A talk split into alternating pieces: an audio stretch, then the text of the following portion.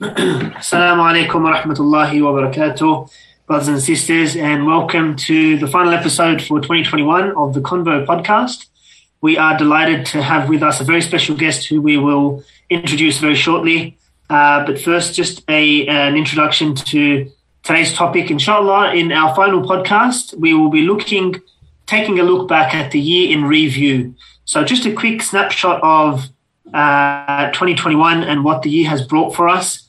Um, some of the key issues that we will be looking at um, are, of course, um, President Biden. We look at Afghanistan. We look at the Taliban. We look at a couple of other key issues, which I don't want to spoil for you. So, off to our introduction video, and we'll be back in a jiffy.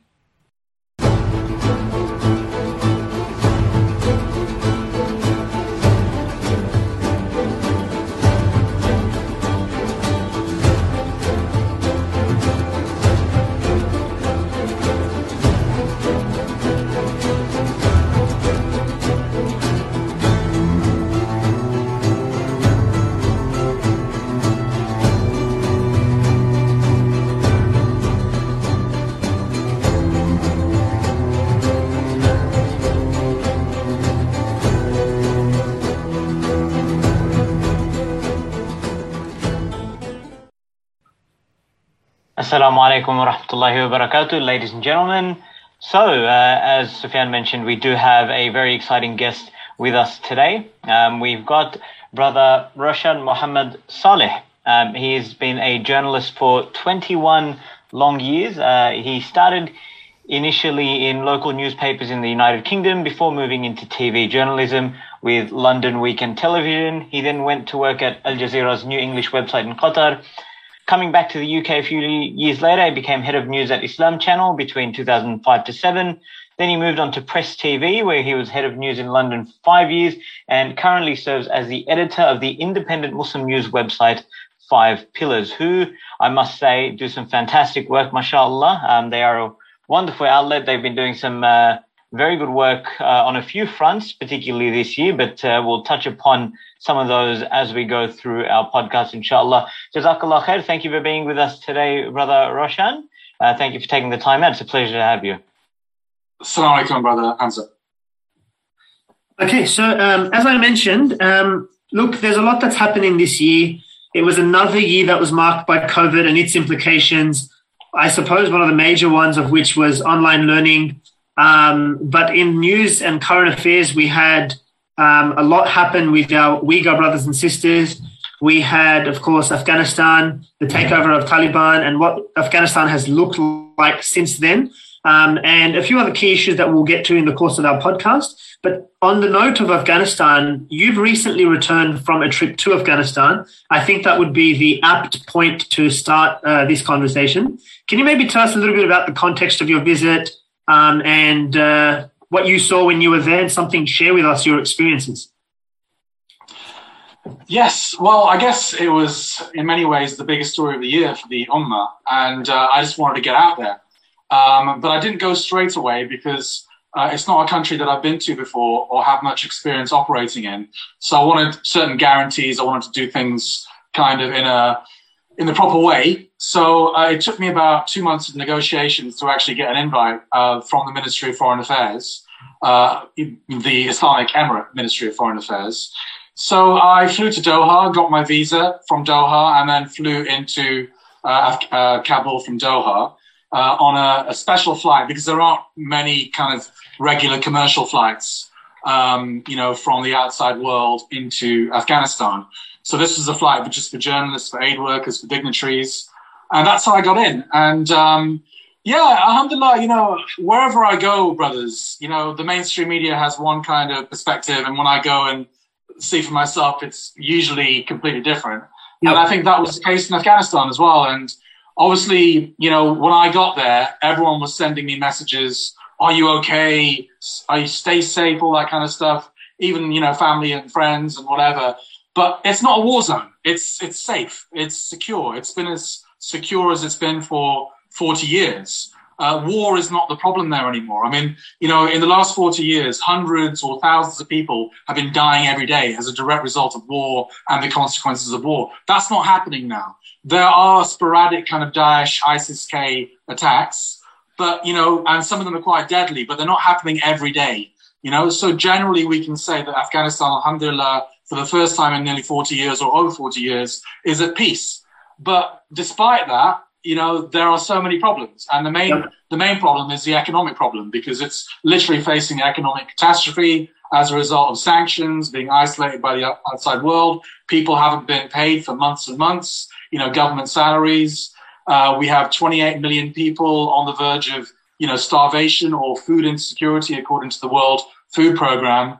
So there's there's there's positives and there's negatives. I mean, the Taliban are not the scary bunch that everyone makes them out to be. They're being quite soft with the population. They're forgiving all those I would call them traitors and collaborators that ultimately sold the country to foreigners. They're not going after them in a, in a systematic way. They're trying to build a nation. They're not the Taliban of the 90s, but at the same time, um, you know, there are there are huge problems in that in that country which pose a bigger threat to the Taliban um, and the new Islamic Emirate than you know uh, security. Yep. Um, you mentioned the economic problem. Um, I imagine, obviously, you had uh, you sorted out your accommodation. Were you staying with friends, or you were there?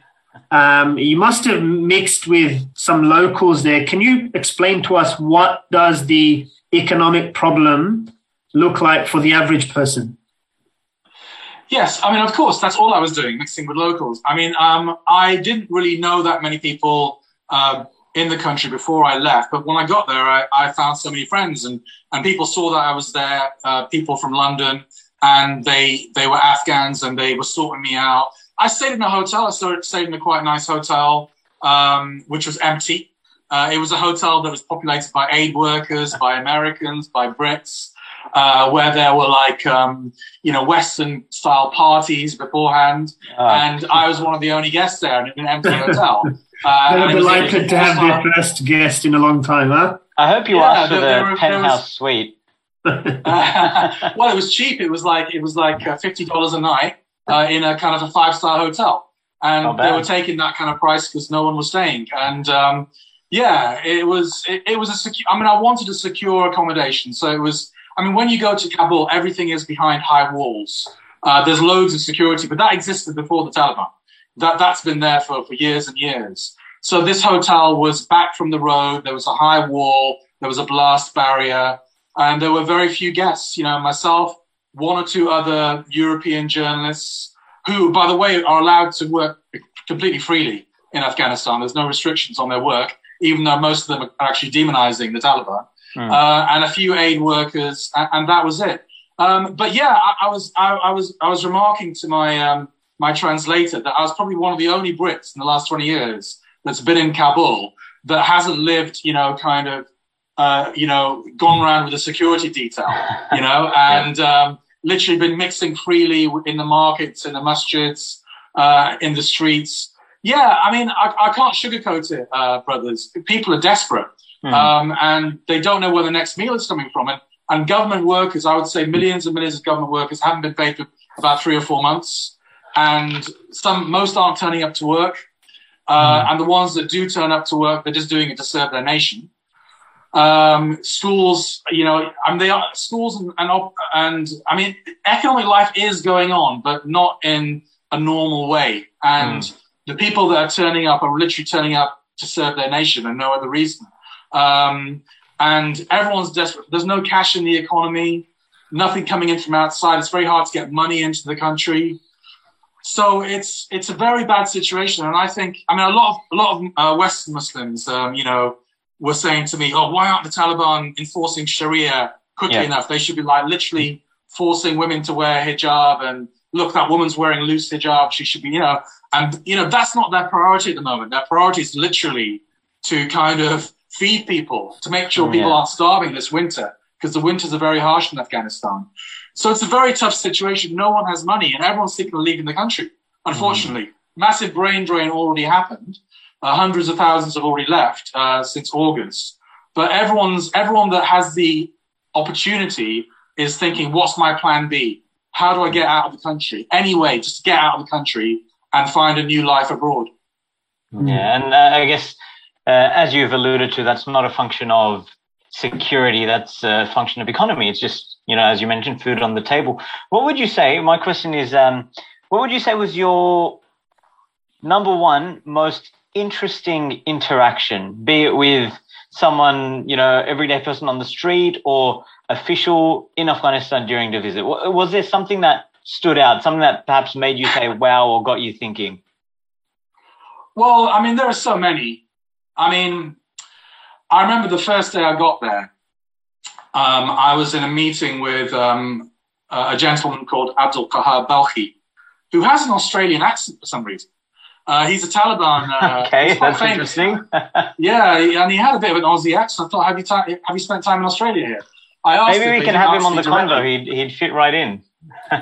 Well, yeah. Um, I mean, uh, he's the deputy spokesman for the foreign ministry. And we were sitting in a room, myself and two other journalists from France.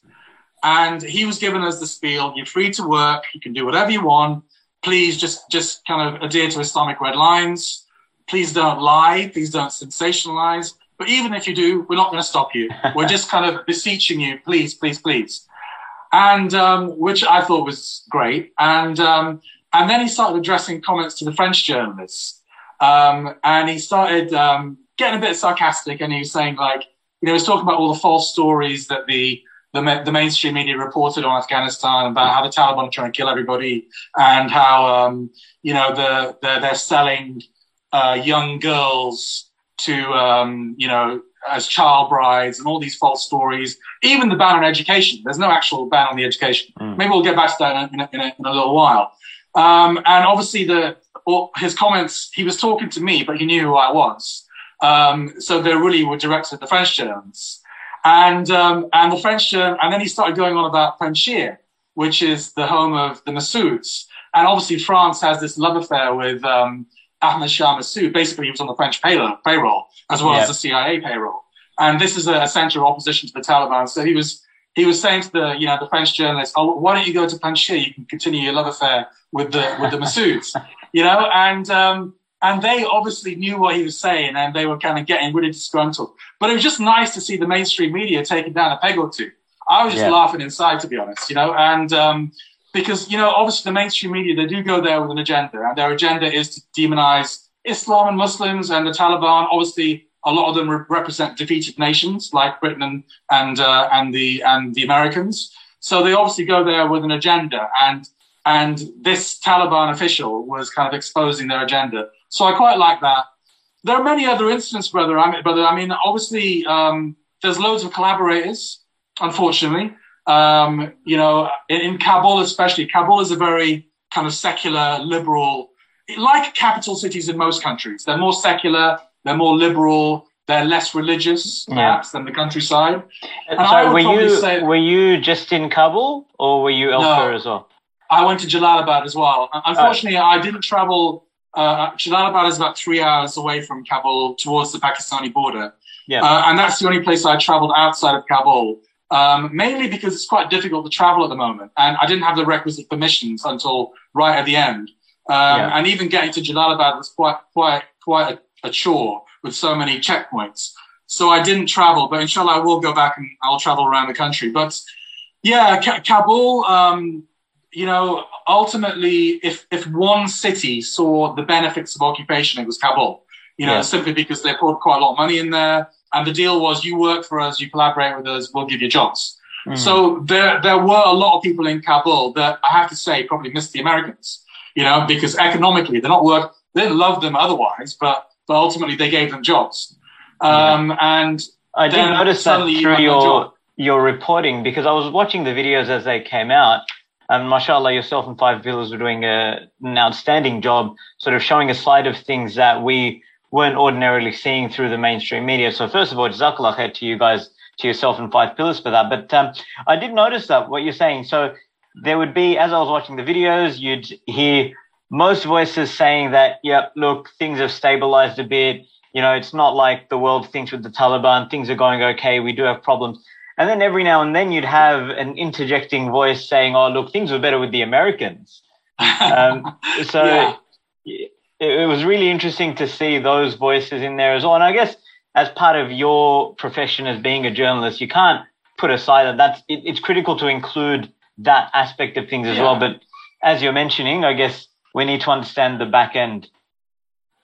Yeah, I mean that proves as well that they're willing to say that on camera. Is that you know the Taliban are, are literally they're not going after people. I mean, they've had a general amnesty for people that literally worked with the Americans, the Brits. And There might be a few kind of high-ranking officials who literally have so much blood on their hands that there have been reprisals, unofficial type reprisals, which doesn't really surprise me because that happens in any kind of Yeah. you know, after any regime change, uh, after a war kind of situation. But generally, we can say that the Taliban have been incredibly soft towards those that uh, worked with the foreigners. Um, yeah, I mean, people people were more candid with me off camera, I must admit, because obviously there is a bit of reticence on camera. Uh, and they were all basically saying, I mean, a lot of them in Kabul were saying that, you know, we, we've got no future here. We need to leave the country. Uh, you know, for, for ourselves, for our, our families, we need to have some kind of future. Um, and a lot of them said, you know, they were remorseful. We didn't want to work with the Americans, but we were desperate. We Yeah. need to put food on the tables. Uh, and but I think we have to remember that the vast majority of Afghans didn't work with the occupiers, Mm. um, and a lot of them opposed and gave their lives in resisting and fighting. And I would say Kabul is probably majority anti-Taliban city, but Afghanistan as a whole um, I would say most people are, you know, and I'm guessing here, obviously, I'm not an expert after three weeks in Afghanistan. Um, but I would say, as a whole, most Afghans are happy that the occupation is over. Yeah. Uh, they are happy that the occupiers and the foreigners are gone. Um, and they're, you know, and they're also um, happy that, you know, uh, because, you know, Islam is deeply embedded in Afghanistan. There's not this deep tradition of secularism that we might see in some bordering countries. They're also happy that there is a new you know, Islamic Afghanistan, that they, they, you know, they completely would accept Sharia law, no problem whatsoever. Um, but they are fearful because of the economic situation Yeah. um, yeah. and what that means for themselves and their, their families. Sorry, just one question on, on what you were mentioning. So when you say that Kabul is mostly anti-Taliban, what's the extent of that anti-sentiment? Is it is it a really sort of vicious anti-sentiment, like get them out, we don't want them, bring back someone else, No. or is it more sort of a uh, okay, we don't really, but you know we'll make do? What's what's how strong is that sentiment? Just to get a picture of, of how it is. Well, I think I think people do remember the Taliban in the nineties, uh, Yeah. wh- who were harsh, uh, and they did go around like whipping people on the streets. And I mean, there, there was exaggeration, but at the same time, there was more than a kernel of truth in uh, what the Taliban were like in the nineties. Obviously, they they did harbour, you know, international terrorists that attacked other countries and and that kind of stuff. Um, but this is not the same Taliban. They they really have learned, you know um, uh, over the last 20 years, and they've become a lot more pragmatic.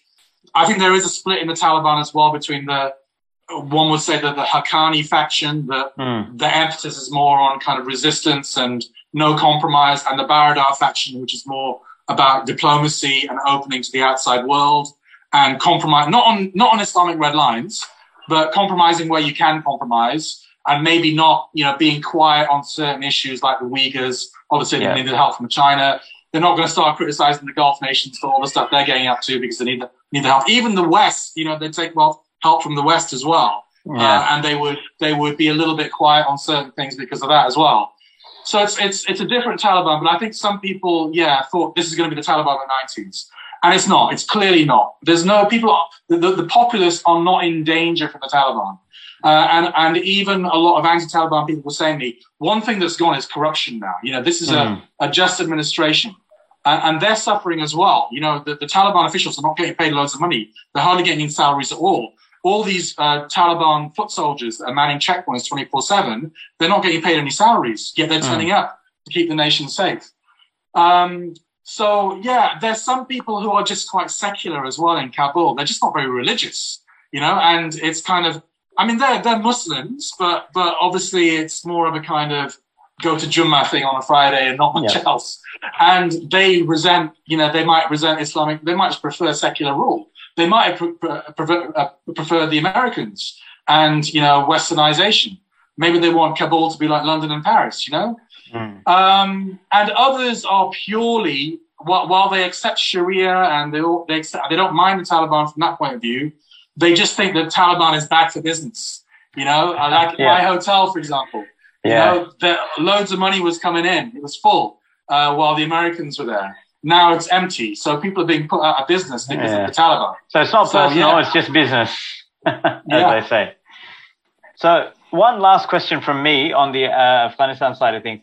Just curious to know, um, do you speak Pashto or Dari or anything? So how did no, you how did you communicate? I'm just curious to know. Um, yeah. How did you manage to get your message across and sort of receive the messages, talk to people in a natural way? I had a a translator. So uh, I had I employed uh, two Afghan guys who both spoke, spoke uh, fluent um, uh, Pashto and uh, Dari. Uh, obviously, Dari is the national language. It's the language that is spoken mostly in Kabul. but Pashto is the language of the Taliban, basically. But okay, they'll speak yeah. Dari as well. And it's the language of, you know, when you go close to the Pakistani border and, and the south. Um, so, yeah, and interestingly, one of my, my, my translator was Shia. Uh, he okay, was yep. not Hazara Shia, but he was Sadat Shia, which is a, a, tribe. And he was, and I thought, okay, this might be a problem with the Taliban. Uh, and I was thinking, should I employ a, a translator who's Shia? Um, and I, I, literally was thinking, you know, it could be a real problem. Um, and and it wasn't, you know. And he was. They knew he, we were going to ministries every day. We we're interacting with Taliban every day, and they were curious about him. He was curious about them, and they were having very frank discussions, which they were translating for me. And, you know, their attitude was like, these are our Afghan brothers. You know, we have differences of opinion on certain things, but, you know, we're going to build a new Afghanistan together. So that was interesting for me. Uh, but yeah, um, obviously I, I speak Arabic. Um, so, uh, kind of, I did, I did encounter quite a few Arabic speakers, especially in religious seminaries and whatever. So that's how I did a few interviews in Arabic. Obviously, you will find uh, a few people that will speak English, even on the streets, and are keen to speak English as well with you. But yeah, the majority of people, the vast majority, will only speak Dari or Pashto, and I, I, I manage with my uh, translation fixer. Nice, uh, brother. Um, I want to sort of move out a little bit um, to get a bit more information, but to see where we can bridge um, out into the other regions from outside of Afghanistan. I think it was in late August that um, Erdogan was the first, I think, of major political powers to uh, recognize and to establish uh, establish diplomatic ties with um, the Taliban. Um, there was talk in mid uh, around, I would say, about half a, half a month or a month after that. There was talk of um, doing something with those diplomatic ties. The Taliban said they would um, welcome back people, uh, Afghans who had left to Turkey. Um, and then I think it was last month or a month and a half ago, there was actually a meeting of, of a Turkish envoy with the Taliban in Doha. So that diplomatic process with Turkey was, was has been strong. Um, how do you recognize? Because I do want to start to talk a little bit about the politics that's uh, that's gone on in Turkey, uh, some of the tensions rife in Turkey as well. But um, as a bridge between those two discussions, how do you see the diplomatic relations between Turkey and Afghanistan? Well, to be honest, um, I think that a lot of countries would recognize the Islamic Emirate tomorrow if they weren't scared of the Americans. And Turkey is one of them. So I think Qatar would open an embassy. Iran would open an embassy. Um, who else? Saudi Arabia, the UAE. The UAE is going to open an embassy very soon. Um, and um, China and Russia as well. So we're talking regional major regional powers like Iran and Turkey, uh, and we're talking about superpowers like Russia and China, and they all want to to to recognize the Islamic Emirate, but they're scared of American sanctions.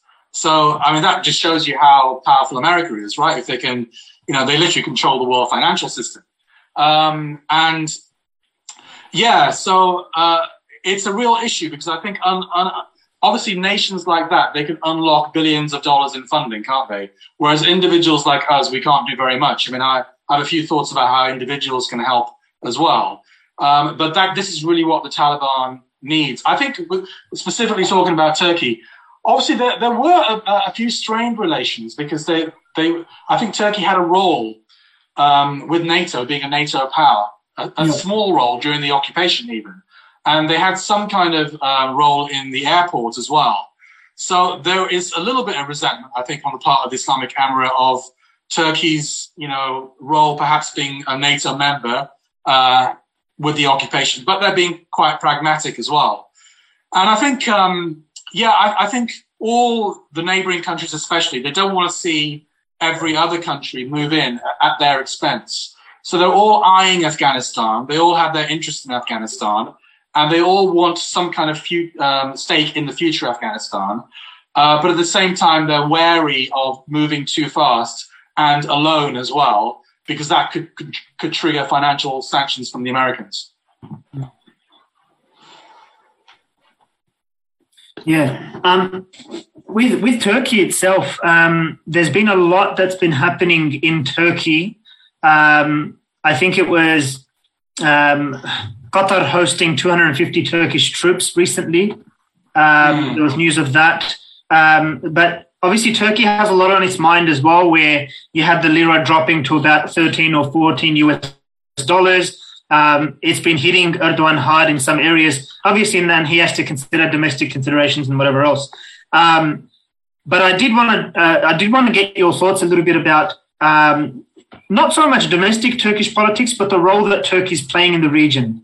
Um, Afghanistan's one of the issues, but of course, uh, Turkey's got its eyes on other regional issues. Can you maybe comment a little bit about um, Turkey's role in the region, in, in, in, in the Middle East and in Asia more generally? Well, I'll do my best. I'm not an expert on Turkey, um, but I obviously have been there many times and um, uh, done a few uh, reports there as well from there. And I think, I mean, what can I say? I think I think there are perhaps three pivotal powers in the Middle East. Um, one is Iran, one is Saudi Arabia, and one is Turkey. And I think then there are secondary powers uh, like Egypt, like Qatar, like UAE, and, and others.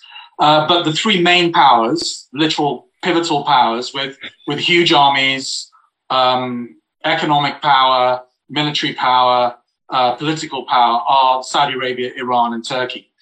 And there's always going to be a rivalry between those three. Obviously, Erdogan, I actually read a book on him recently, uh, and he's an arch pragmatist, isn't he? I mean, he is, he's ultimately an Islamist in his bones. He's a practicing Muslim, a believing Muslim, uh, very strongly as well.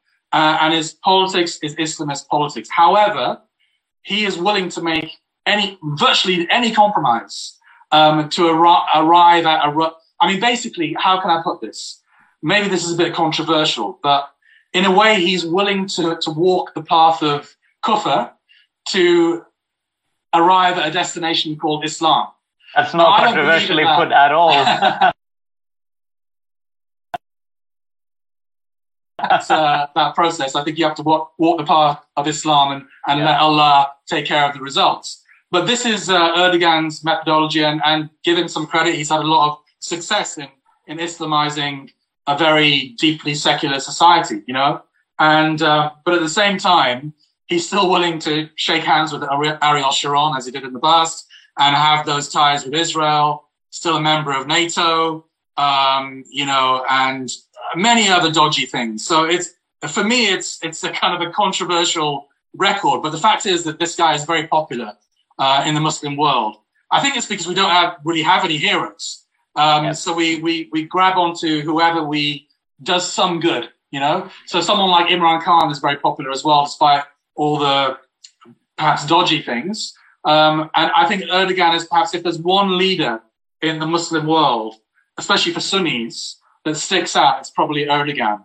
Uh, and we overlook the, the, the dodgy bits and we just focus on the good bits. Um, but obviously he's trying to reassert, you know, Turkey as a as a major power, and he's had a lot of success in doing that. Um, and I think I think secular Turks, you know, they're extremely worried about, him, and they can't wait for him to fall ill or die. Or there's there's a lot of focus on his health at the moment.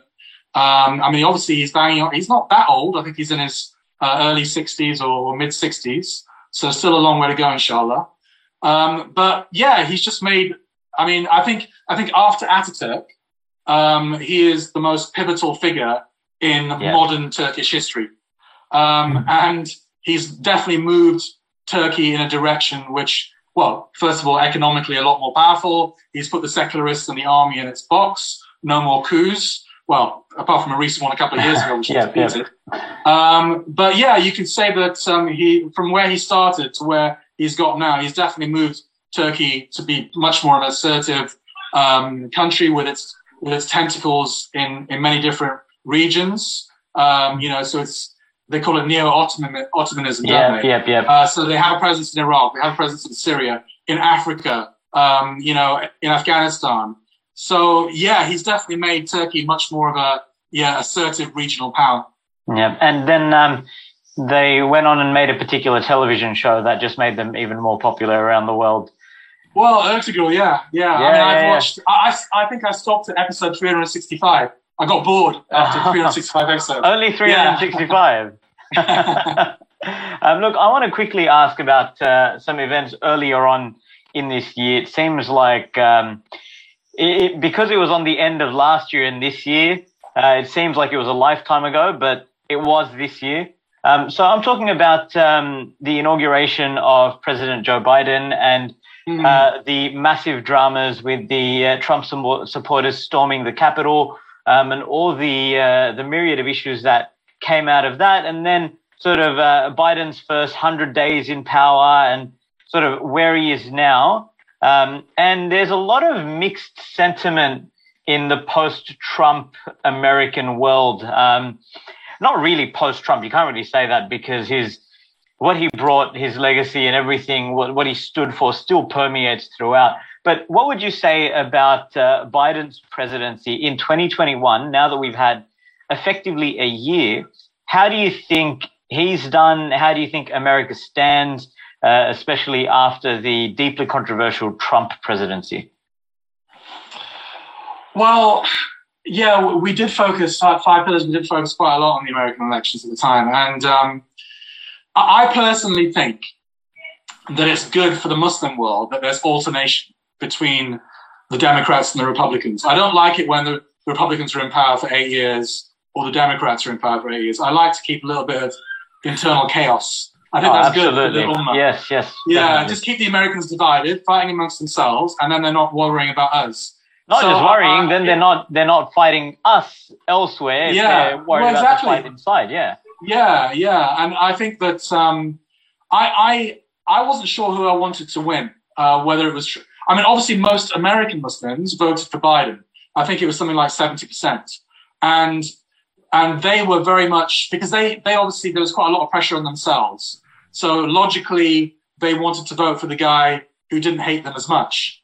Um, and, but if you looked at worldwide, I think a lot of Muslims actually wanted Trump to win, uh, because they felt that he was dividing America, uh, pitting American against American. And as long as that was happening, they were internally focused. They weren't focused on the Muslim world. The worst case scenario is when you have eight years of um, America with economic prosperity, everyone on the same page. Then that's when they start thinking about, oh, should I invade Iraq? Should I invade Afghanistan? That's when you get should a war have, on terror. Should I, yeah, should I start these war of choice? Not these wars of necessity, but these wars of choices. So um, I, I, think Biden, obviously, with Corona, has been a, a president which he's been very low key. Some may say, Alhamdulillah, he's been very low key. We haven't heard much of him. Uh, we don't know a, a, lot about what he's done because he's just been focusing on the coronavirus pandemic in America and just very much kind of not really focusing on foreign policy at all. He's hardly been abroad. Um, you know, for the climate conference, he was in, in Scotland, I think. Uh, but, but he's not been a globe trotting president. He's been focusing very tightly on domestic policy. And I think, um, given what happened in those four years of Trump, especially with the normalization process between the Gulf countries uh, and Arab nations and Israel, and, and, other stuff, you know, the high intentions with Iran and whatever, you know, um, I mean, Trump literally was a loose cannon, and and he he was a guy that you know could literally take a a, a catastrophic decision at a moment's notice. So I think that is extremely dangerous uh, whereas Biden does think things through a little bit more. So I think for the Ummah, for the Muslim world, it's been a bit of a relief simply because he's not been talking about us. But has he changed, um, you know, um, Trump's policies? Well, no, he hasn't really, apart from on climate change, maybe. Uh, but in terms of something that pertains to the Ummah, then, you know, he hasn't reversed those normalization deals, has he, with Israel? Um, and, you know, he hasn't um, actually reversed any of Trump's policies pertaining to the Muslim world. But what he has done is he's just not really focusing on us, which I think is a welcome relief. Yeah, yeah, I can definitely agree with that. Um, I, I was gonna, Sufyan, do you have anything to? Well, I was just, I was just going off one of the points he he was mentioning about um, that important um, Abraham Accords um, in 2020 when a bunch of um, what can we call it, sycophantic Gulf states went on um, the recognition train and recognized Israel. Um, it was I found it very interesting how that that um, that train kept chugging along um, even after um, you know even after that recognition the parade had ended. As recently as um, you know 15th November we had we've got joint um, exercises naval exercises. Um, we've got warships from UAE Bahrain Israel and the US you know engaging in these joint military exercises.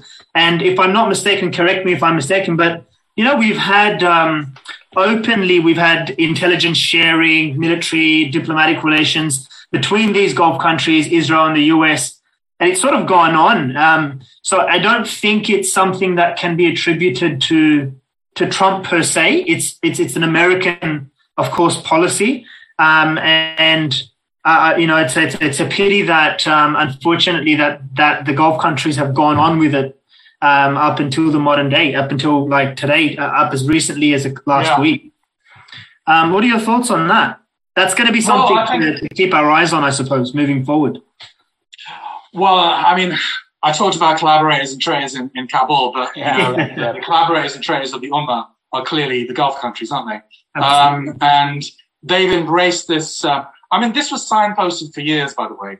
Um, you know, as early as 2016, I remember doing stories on this uh, because they were they were having low level, um, uh, um, non-official meetings in conferences around the world between Israeli and UAE officials, and you know, or you know, or or cultural figures. It's all kind of a signposting thing to a normalization deal. That's why I'm always, even in in our context, you know, um, as civil society activists in our countries, whether it be Australia, the UK, or elsewhere in, in the West, I, I'm, I'm against what I called what I call local normalization with Zionist organizations. Yeah, yeah. We should stay away from that because it's a prelude to something bigger, and it's part of their agenda.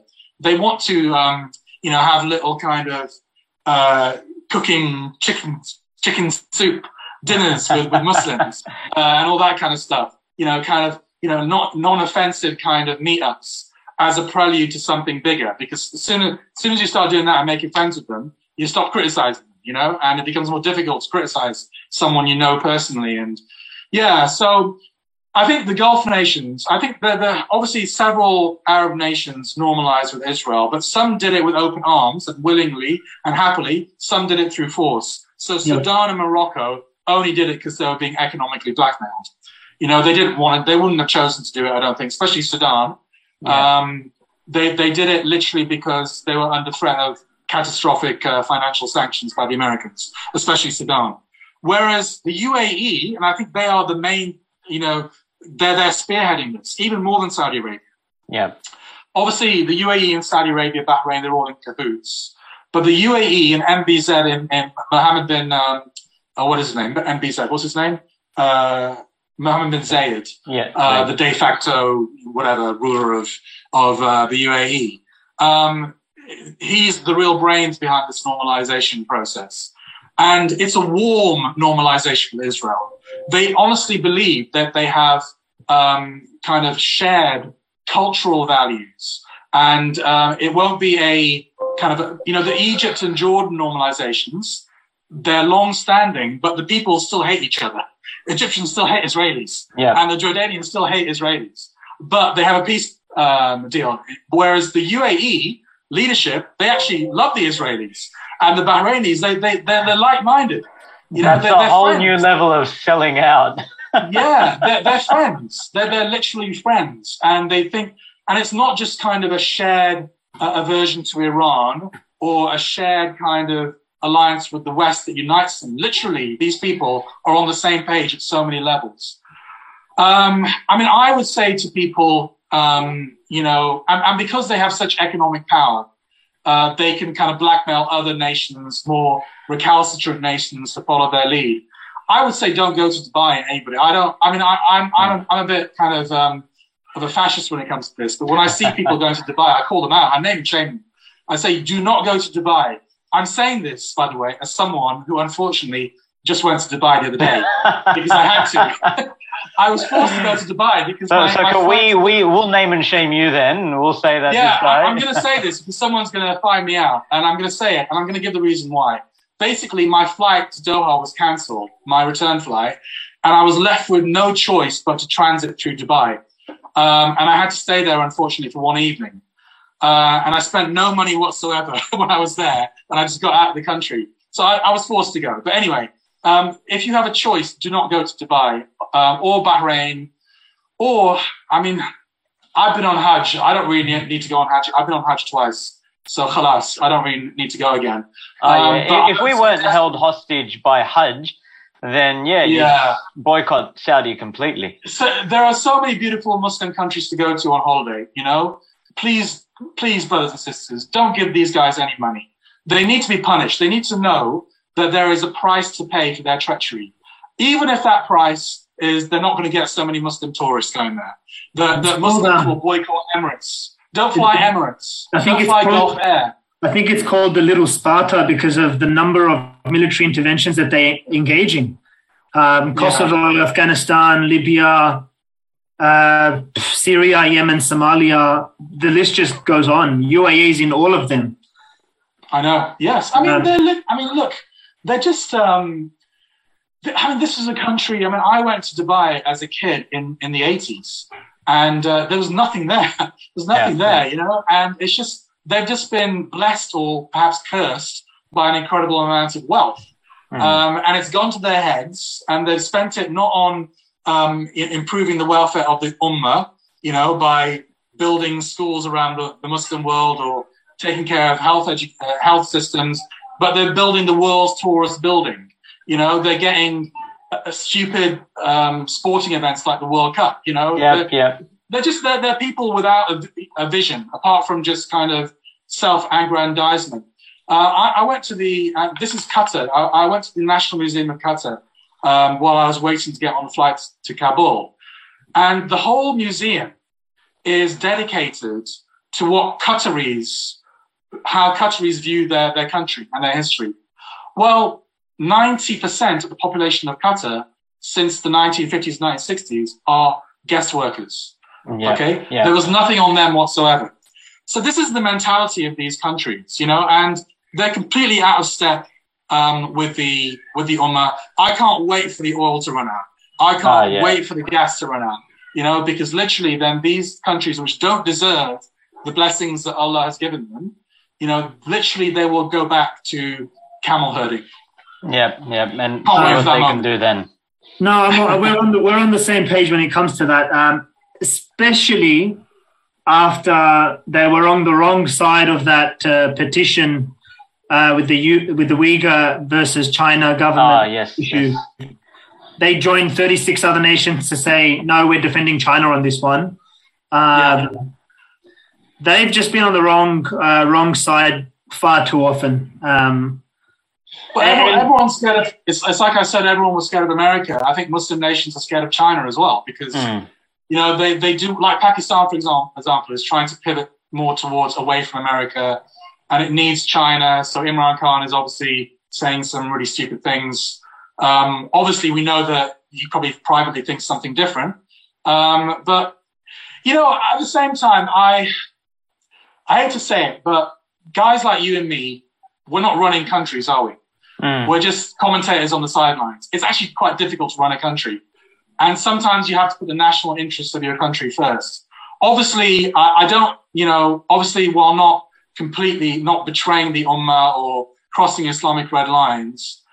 But to like for, like Afghanistan, for example, I, I understand them not being at the forefront of nations screaming about the Uyghurs. I, I get that. I hate it, but I get why they're doing it. And I also kind of get why Pakistan is doing it as well, even though I hate it. Yeah. Um, because what, what is the alternative, brothers? It's, it's, it's, you know what China will do? They'll pull the plug. They'll just literally pull the financial plug. So I think we have to slowly move to a, a situation where Muslim countries are independent and can stand on their own two feet and maybe not expect too much from them. I mean, obviously there are certain red lines like normalizing with Israel. Yeah. You know, you yeah. can never do that. Um, but where we can give a little bit of leeway to countries, then we should. I, I think personally, we should be criticizing Turkey more on the Uyghur issue than Pakistan uh, because it's a stronger nation. You know, we should be criticizing Saudi Arabia, maybe Iran, maybe these countries that have a certain power and can stand on their own two feet. Let's have a go at them. But I think let's leave Afghanistan and Pakistan alone for the time being. Mm. It's, um, it's an understandable point of view. Uh, we, we do see sort of where you're coming from on that. Um, but I, I, guess you're right. You know, very often they're stuck between a rock and a hard place, and that rock and hard place are usually two superpowers. Um, not a very comfortable situation. Um, let me ask a, a different question now. Um, so, considering we're doing a year in review, we can't uh, talk, we can't avoid talking about COVID. So, uh, my quick question to you guys is: How many waves have you had now? Because they just seem to be unending. We've had, uh, I don't know, about three or four waves, and obviously got this om, was it called Omicron or something? Yeah, Omicron. Uh, that's it. That's the new one to be terrified. Yeah, all my when I was coming back to, to Heathrow Airport the other day, all the uh, all the black people from the south of Africa were being profiled basically uh, yeah. by security saying, "Oh, where have you come from?" They're just going straight to the black people, uh, which uh, they they didn't appreciate. Yeah, yeah, yeah. Um, That's legitimized yeah, some I mean, ugly look, things potentially. Yeah, I mean, COVID's an interesting one, even journalistically for us, because I don't know what it's like in Australia, brothers, but I would say the Muslim community is very divided over COVID um, yeah, here, yeah. and I would say maybe forty percent of Muslims don't even believe it's a thing, and they think it's all a big conspiracy and that um, you know it's being you know I mean big companies are making loads of money. They're exploiting yeah. us. They're preparing uh, the new world for a great reset and all this kind of stuff. I, am not in that camp um, by the way because I just we, we have SOCAN we have SOCAN for that you have what sorry oh, we have we have some representatives of um, the anti-vaxxers yeah, yeah we yeah, definitely yeah. got no, that I mean, crowd as half, well yeah it's it's it's half the uh, ummah, I think, in, in, in, the United Kingdom. Yeah. Uh, literally, um, we've we've taken some cop for this because I mean I mean there's there's journalistically we're actually not allowed to um, platform anti-vaxxers. We actually get mm. sanctioned for that. There's wow. there's censorship. Okay. Yeah, there's there's censorship in the UK, and obviously Five Pillars is under a lot of pressure any, anyway.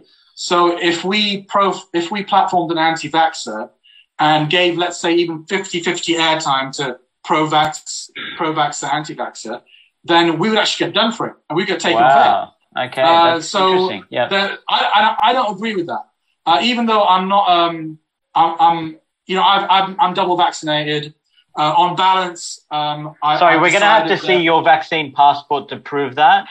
yeah, no, I've got it in my. I've actually got one. Yeah, but it's, um, all right. You can. Yeah, I, am double vaccinated. I, ultimately, I think you can only take the decision for yourself and your family. And I've taken the decision on the balance of probabilities.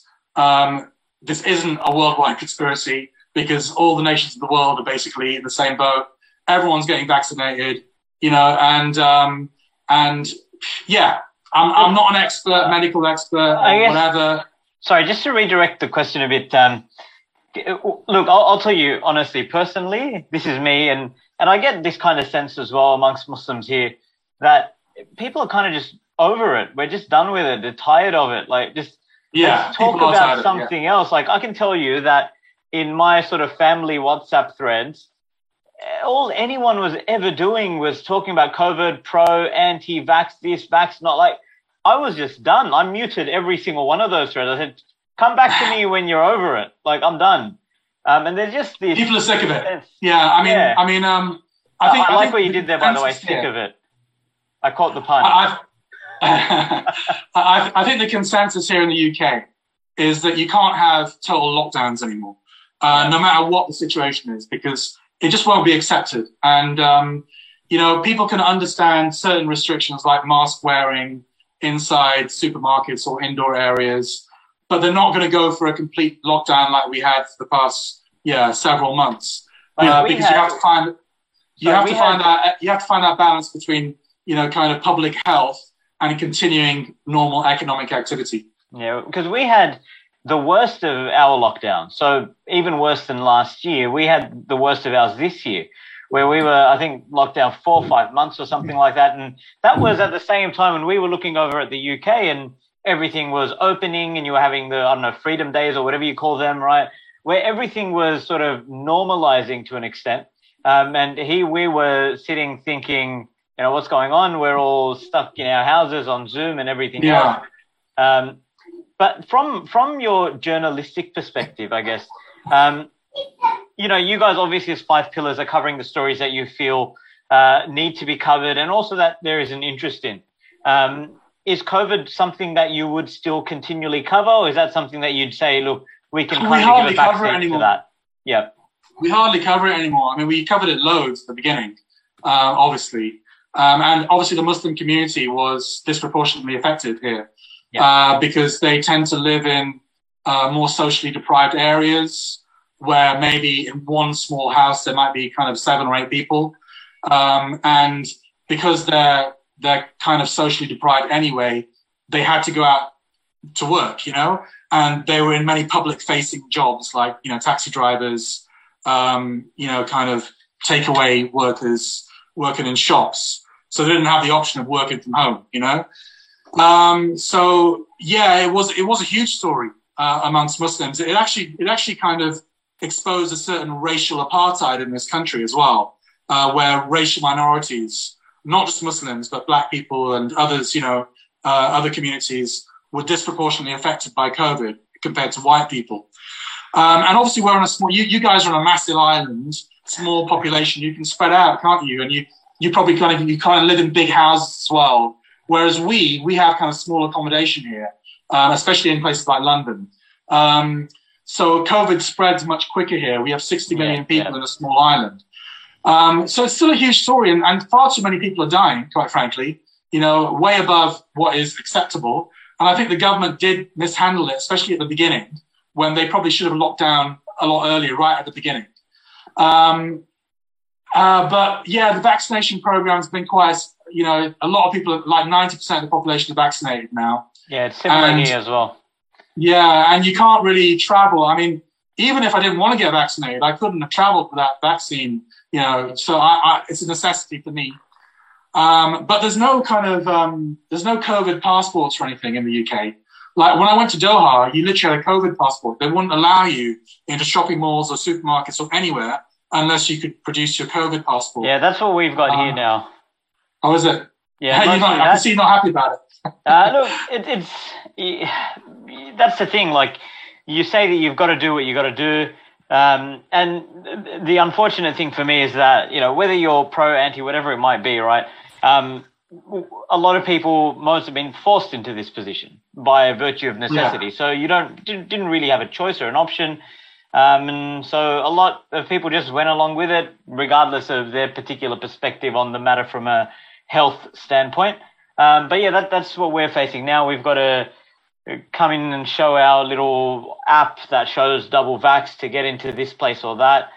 Um, but yeah, that's uh, that's just the way things are moving nowadays, I guess, and the way. How do you guys feel? I've got a question for you guys. I mean, yes, I've never been to Australia, um, but um, you just you're just so far away. Do you feel disconnected from the ummah just because of the physical distance? Uh, look, I would say not really. Like, because in in our community, we still do share the same concerns. We still uh, have exposure to the same media sources, information. So, you know, it's not like okay, yes, you guys are physically closer to a lot of what mm. goes on, but your reception and your experience of that is coming through screens and media and posts and you know articles and everything else. Um, and that's kind of the same way that we're getting the info. So yes, geographically we are more distant, But in terms of the actual information and the realities that we have projected towards us from every which way, um, it's almost the same kind of situation. And okay. so in that sense, I don't necessarily feel like it's it's a distance and that we feel disconnected.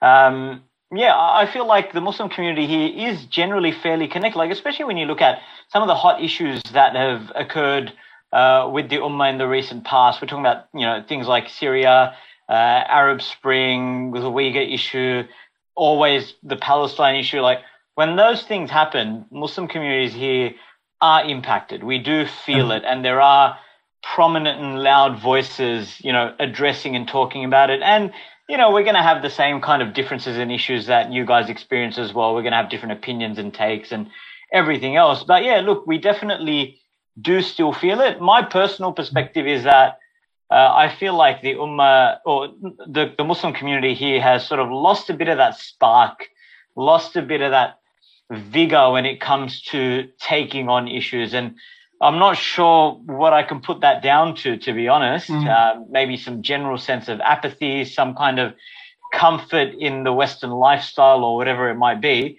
Um, I, I, think we've lost a bit of that spark, a bit of that fire in the belly that gets you going and really wanting to address and tackle issues uh, when they come. But we're not disconnected from it. I do feel like we are. Uh, mm. we do feel it. Maybe Sufyan's got think, some more to add. Yeah, I just want to add. I think um, my my understanding is that it's it's uh, actually always down to a question of one's mentality and one's like own disposition. So you could be bordering Syria and not care about it, uh, you know, in Turkey, for example, but or you could be sitting hundreds of thousands of miles away and you know literally like lose sleep over the issue, have so much concern over it, protest for it night and day, you know, give charity for it, do do everything you can, write, speak, everything.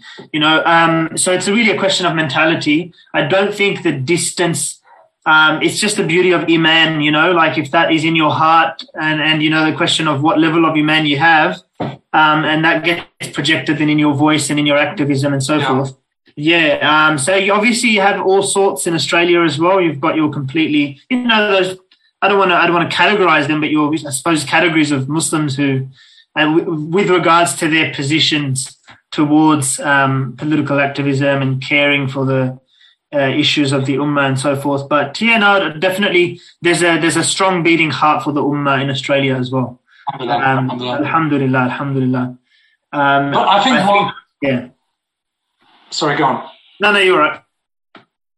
No, I was going to say that I'm not sure whether you guys are experiencing this as well, but I think one uh, theme that I look back because before doing the show, I just had a kind of a 10 minute look at the Five Pillars website and the stories that we covered over the last year. And I think one big theme is the shrinking spaces for Muslims um, in, in especially Western societies. Uh, I think France is the obvious example where literally um, it's turning into a fascist state. Um, and they they closed they closed down the the the biggest uh, Isl- anti-Islamophobia organization in France for basically calling the state racist, believe it or not. Uh, and and they've also closed down the biggest humanitarian organization in France as well, Muslim one called Baraka City. They're closing down mosques. They're sanctioning imams, deporting them, closing down Islamic bookshops, and literally the space. And obviously, they they this is all ahead of the, the kind of um, a presidential election next year where Macron is trying to steal the right wing's clothes. And we have a presidential candidate, Eric Zemmour, who's a complete fascist, open Islamophobe, riding very high in the polls. We have Marine Le Pen as well. So this is the obvious example, but I think this, this same kind of um, descent into secular fascism is also happening in the UK, where we have shrinking spaces for Muslims if you're a Muslim activist, I'm talking about a peaceful Muslim activist now, right? Just a Muslim activist just, just wants to hold on to the, the rope of Islam, uh, doesn't want to bother anybody else, doesn't want to target anybody else, doesn't want to have any hate towards, I don't know, it could be the LGBT community or whatever, but just yeah. wants to, you know, say, for example, no, we're not going to have the LGBT agenda imposed on us as a Muslim community. Uh, or it could be, no, we're going to, we're going to advocate for Palestine. And yes, we're going to criticize Israel. Uh, we're no no hate speech against Jews or anything like that, but we're literally going to exercise our rights as citizens, just like any other citizen, to be politically active. That now is becoming difficult if you're a Muslim. You're getting literally sacked from jobs, you know, and and Muslims can see certain high profile cases in academia where they've been sacked for advocating for Palestine. Um, yeah. No anti Semitism whatsoever, and, and they're scared to speak out, you know, so there's this self censorship going on as well.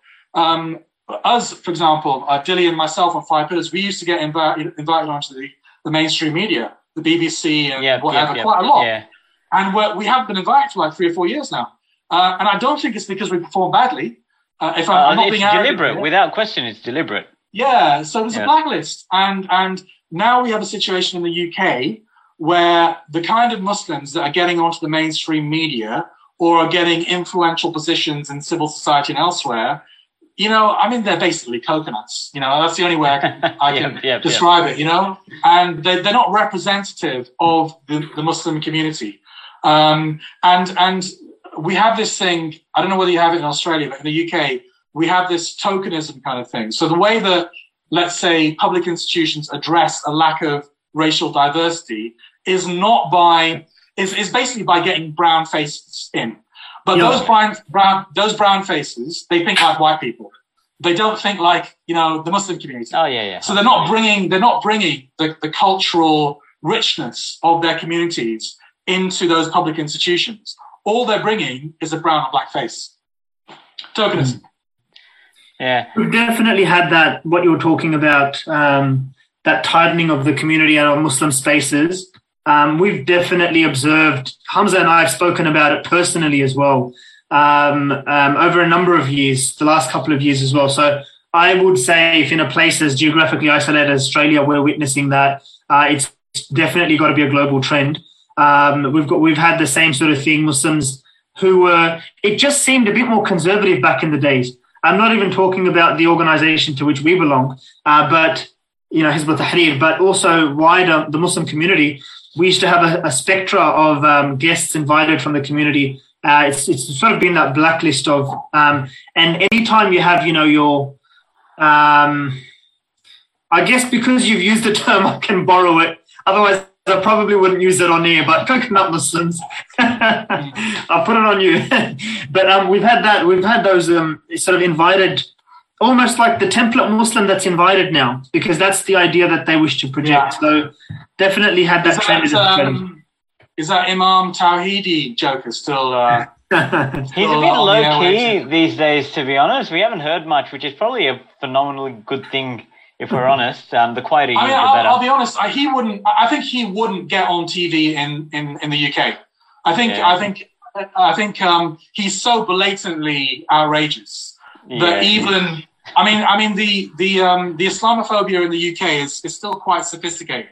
It's there, but they're not they're not dumb about it. Whereas yeah. it seems to me the, the the Australians a bit they're a bit dumb, aren't they, about their Islamophobia? They'll just get any old nutter on, on just start anything, and they'll lap it up. Look, the thing is, I reckon that we're about five odd years behind you guys in sort of the Muslim community and the issues that we face. So we're at probably that more blatant dumb stage, right? Um, yeah. Maybe the EDL kind of phase, right?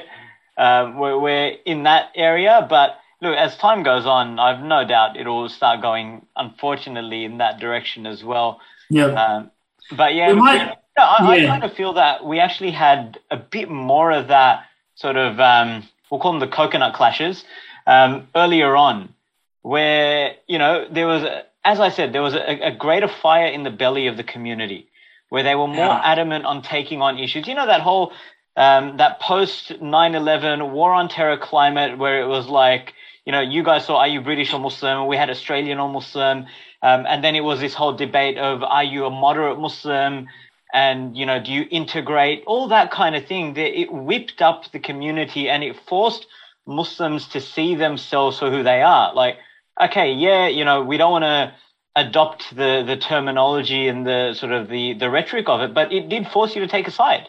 Yeah. Are you australian quote unquote or muslim? And it kind of forced you to question your allegiances and and see where you're at and i feel like um and we kind of featured this on an earlier podcasts I feel like the new generation or the younger people sound old now, um, who haven't experienced that sort of that war on terror push. aren't as definite with where they want to be and who they want to be and what they want to stand for. They're a lot more sort of placid and middle ground.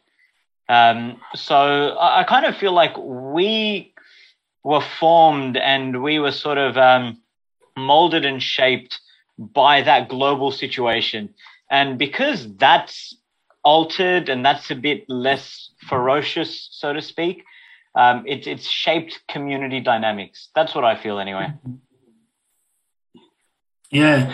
Um, no, we might we might uh, try to wrap it up at that. There is a there's a lot of other things that I wanted to talk to you about, specifically about the UK as well, um, with the petrol crisis and talk of bringing the soldiers in as well. I think that was very interesting. Would have been lovely if we had time to talk about that, but maybe uh, in a in an in a near uh, episode in the near future. We'd absolutely love to have you on again. Oh, absolutely, um, we would love it. It was a fantastic discussion. Yeah, so um, we might wrap it up there. Um, I do, uh, let so me much. propose though. Let me propose. Perhaps in the near future, inshallah, we can have a Blood Brothers convo collaboration of some sort. Maybe do something yeah. with Five Pillars itself, because mashallah, you guys do some brilliant work. Um, so Inshallah. you know, if there's possibilities for collaboration, why not take them on? Okay, yeah, D- Dilly's actually in charge of the the Blood Brothers uh, podcast. That's uh, his thing. Yeah. So yep. I think you've got a direct line to Dilly. So uh, bring yep, that yep. up with him. But uh, yeah, I'm all for it. no worries. Jazakallah khair, brother, for coming. Um, okay. We did have text messages for your information during the uh, podcast saying, "We love this brother. Who is he?" so we need to get you on the on the podcast again, inshallah, to, uh, maybe to cover some other issues. Today's podcast was very different because it is the end of the year. We're looking at a year in review. Yes. So kind of like a jack of all trades, master of none type approach. Um, but we, we generally like to narrow the topic and hone in on it so as to sort of maximize that benefit yeah. for our audience. Um, and yeah, we'll leave it at that. Um, um, and yeah, Hamza, any last words and we'll wrap it up for the uh, year. That's all for me. Jazakallah khair um, to all our viewers and listeners. Uh, it's been an interesting year and inshallah we'll be back ready to go in 2022 once again. Jazakallah alaikum wa rahmatullahi wa barakatuh.